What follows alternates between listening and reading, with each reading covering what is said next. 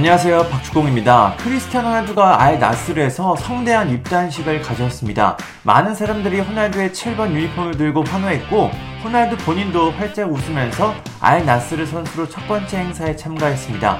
사우디가 돈이 많아서 그런지 경기장도 그렇고 시설들이 상당히 좋아 보입니다.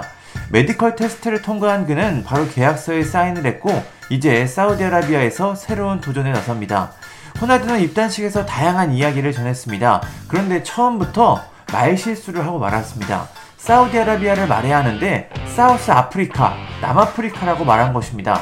So for me, it's not it's not the end of my career to come in South Africa. This coming South Africa. This coming South Africa. This 뭐 긴장을 하면 말 실수를 할 수 있긴 하지만 알 나스르 입단 기자회견에서 그것도 이런 첫 번째 만남에서 이런 실수를 한다는 건 상당히 큰 실수로 보입니다.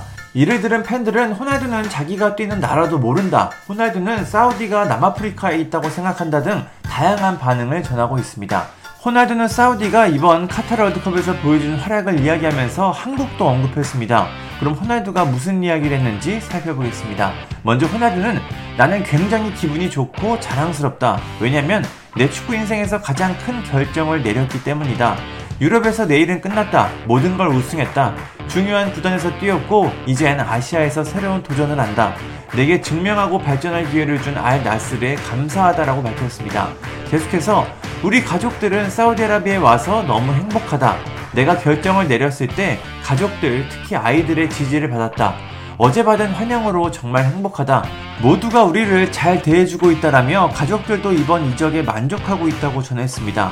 그러면서 언론 보도들과 달리 다양한 팀들의 제안을 받았지만 이를 거절하고 알 나스르를 선택했다고 밝혔습니다. 이게 진짜일까요? 호나두는 이번 이적은 스포츠뿐만 아니라 모두의 사고방식을 바꿀 수 있는 매우 좋은 기회다. 유럽, 미국, 포르투갈, 호주 및 전 세계 모든 곳에서 몇 가지 제안을 받았지만 알 나스르와 약속을 했다. 여기에서 축구 발전에 참여하고 여자 축구에 대한 경험을 풍부하게 해 사람들의 축구 관점을 바꾸고 싶다고 밝혔습니다.